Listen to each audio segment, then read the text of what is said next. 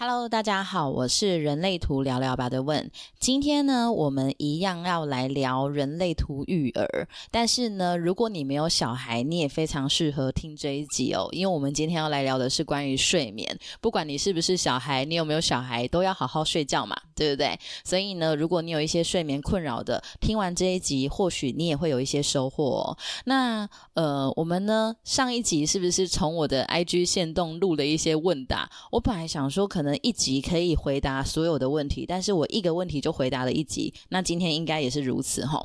有一个同学他发问说，显示着女儿的睡眠陪睡都要一小时起跳，显示着妈妈已经累到想睡，没有耐心。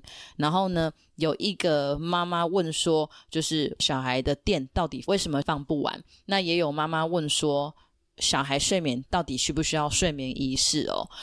呃，我觉得呢，从睡眠这个区块，真的就是各个教养学派都有各自的说法。那我从怀孕的时候，我就买了各大教养经啊，就是所有教养界的圣经啊、书啊，我全部都买。但是很好玩的事情是，当我学了人类图孩童教养的时候呢。我就把那些书全部都送出去了，因为我从女儿出生到现在已经两岁十个月了，我完完全全都是照着人类图给我的指引去陪伴她长大哦。所以，我们今天来聊聊关于睡眠这个区块。其实睡眠呢，要从类型去看哦。但是我们先从更简单的概念，就是可以从它的建骨中心是有定义还是没有定义的去看。如果它是一个建骨中心有定义的生产者呢，那他的睡眠很简单，一个最大的原则就是把他的电放完、榨干。好，那如果呢，他今天是一个建骨中心空白的投射者、反应者、显示者呢？最重要的事情是让他存留的建骨能量呢，慢慢的把它抖掉。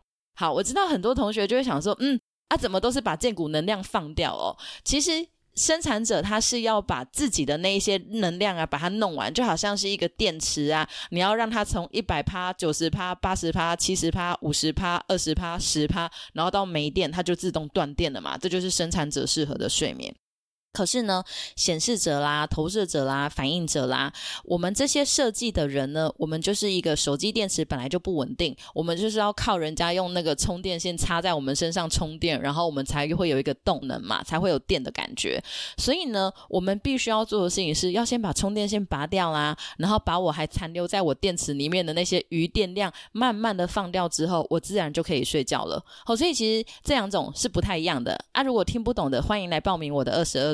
就讲到你懂哦。好，那我们就直接来谈可用的。其实这也是我觉得在人类图育儿里面最重要的一个概念哦。身为一个人类图育儿的顾问，我觉得并不是在于直接告诉你说，哦，你的孩子是什么者，你就是把他的电怎么样就对了。我觉得最重要的事情是，你要根据小孩跟父母亲的相处模式去找到一个可用的解决方案。那我们。发问的这个妈妈，她本身是显示者，然后小孩也是显示者哦。就像我们刚才讲的，建骨中心空白的显示者、投射者、反应者，有一个最重要的事情就是呢。要在他感觉到累之前，就先让他上床睡觉哦。因为呢，建骨中心空白的人，真的会很容易不小心就不知节制。不要讲小孩啦，其实大人啊，特别投射者啦、显示者、反应者，其实都是啦。真的就会很容易进入一种滑手机滑到被手机砸到，然后才睡觉的那种状态，或者是已经累得要死，还硬要滑一下手机。包含我自己显示者，我也很常这样子不知节制哦。但是我就有发现说，如果呢？我真的在感觉到累之前就上床睡觉的话，我隔天精神真的会比较好哦。那我是怎么做到这件事情的？其实我觉得生个小孩真的蛮好用的诶，因为我女儿是生产者啊，所以呢，我平常跟我女儿的互动模式就是，我们白天会尽可能带她出去玩，而且都是那种很激烈的跑跳碰啊，然后跟她爸爸打架啦、赛跑啦、跳舞啊，就是这种去耗放她的体力动能的这种活动。然后呢，他到晚上之后，电池就会慢慢没电、没电、没电这样子。那每次呢，我都会立志说：好，我等一下我女儿睡了之后，我还要起来划手机，我还要起来写文章，我还要起来干嘛干嘛干嘛。但是呢，我常常会陪我女儿睡的过程当中，我就不小心把自己哄睡了。那我就发现呢，如果是在我以为我还有体力的情况之下，然后陪我女儿陪到睡着，我隔天起床精神真的都超好，而且会自动起床。但是如果呢，是我陪我女儿睡了之后，过了一下下，我又起来划手机，然后划到不知节制，但是呢，即便隔天睡得再饱，睡得再晚，我还是会觉得很累。好，所以各位建股中心空白的朋友们，第一个要练习的事情，就是在感觉到累之前，就要上床休息。那当然，不同的类型呢，会有一些不同的指引啊。所以，如果是显示者，最重要的一件事情是，让他自己在自己喜欢的空间里面做自己想要做的事情，然后慢慢放电。可能他玩游戏睡在地板上啊，之后再把他抱到他的床上。其实这就是一种很棒的方式哦。那。呃，我觉得我们很难直接去回答这题的原因，是因为，呃，我觉得这必须还要去看整个成长环境。那我这边跟大家分享一个例子哦，像我那天有咨询到一个个案，就是呢，爸爸妈妈都是建股中心空白的，然后呢，他的小孩也是建股中心空白。那他们就有发现呢，他们在陪小孩睡觉的时候都很好哄睡，可是每次只要回阿公阿妈家的时候，不知道为什么就是特别难睡觉。那后来呢，他才发现说，哦，原来是因为阿公阿妈都是生产者，所以呢，阿公阿妈在他小孩身边的时候，就会一直陪他动来动去，一直陪他玩，然后呢，小朋友就会一直不知节制，一直想玩，一直想玩，就没完没了这样子哦。后来。当他们知道这件事情之后，他们就做了一个练习，就是呢，小孩子要睡觉的时候，他们就会请阿公阿妈完全离开小孩的能量场，因为我们说能量场就是两个手臂张开成为两倍的距离嘛，所以绝对不是说你住在隔壁。然后或者是你在门外，你就没有事情。其实那个能量场是必须要隔开的。后来他们做了这个小练习之后，诶，发现睡眠的问题就改善了。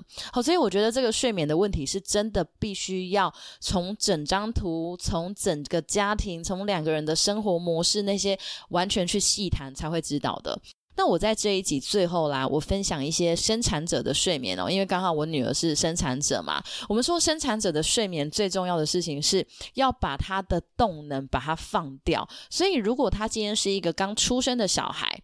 可能他看那个黑白字卡啦，然后或者是你让他放一些音乐啦，然后让他有一些声光刺激啦，这个其实对他来讲就已经是在放掉他的健骨动能了。那或者是当他在长大一点之后呢，像我都会带着我女儿，就是。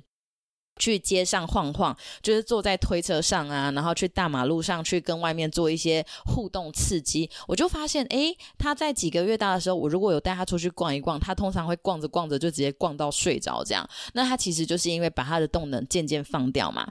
那等到他在长更大一点之后，我就发现很好玩哦。生产者呢，他在。建股放电的过程当中，它其实是循序渐进，它不会直接从一百趴变成零趴，所以我觉得这是一个很重要的点哦。因为像我女儿呢，她会从一开始就是跳跳跳跑来跑去，然后到后来呢会在床上滚来滚去，滚来滚去的时候大概剩下六十趴。然后呢，他就会开始去扯我的头发，然后开始跟我就是玩这样子，大概剩下四十趴，然后再来呢，他就会开始呢，就是脚踢来踢去，脚踢来踢去，就是躺在床上，但是脚踢来踢去哦。然后那个这时候大概剩下二十趴，他最后呢，他就会剩下他的小拇指在那边扭来扭去，扭来扭去这样。那这时候大概就剩下五趴，所以进入到这个阶段的时候，我就知道哦，他差不多要睡觉，但是呢。大家可能听我分享会觉得，嗯，很正常啊。可是其实绝大多数的爸爸妈妈在刚刚那段过程，很有可能在他扯头发啦，呃，当然扯头发不行了，这要改哦。就是很有可能会在他就是手扭来扭去的时候，就会跟他说不准动。眼睛闭起来，还不赶快睡觉？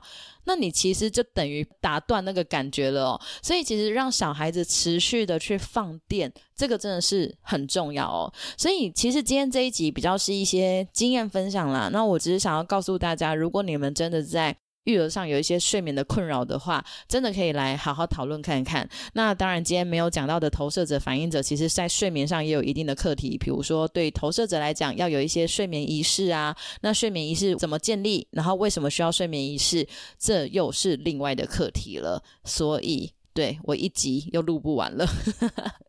那我们今天就到这里吧。然后，呃，我觉得最重要的事情是实验。那绝对不是说因为我在 podcast 上，所以没有跟大家讲清楚，是因为只有十分钟的时间，短短的一集，真的很难把完整的知识说清楚、讲明白。那更重要的事情是，必须要父母亲、主要照顾者来做整个图上的讨论，才能够真的找到可行的解决方案。所以，如果你在育儿上，不管是在饮食，或者是睡觉、学习、情绪，包含在相处上有一些课题的话，真的可以好好来从人类图去认识彼此的设计不同。那了解彼此的运作模式之后，育儿它其实真的是一个很简单的事情。因为透过人类图育儿呢，我们其实什么事情都不用做，我们只需要陪伴孩子长大，然后给他一个安全的防护网就好了。那这是我们今天的分享，感谢大家，拜拜。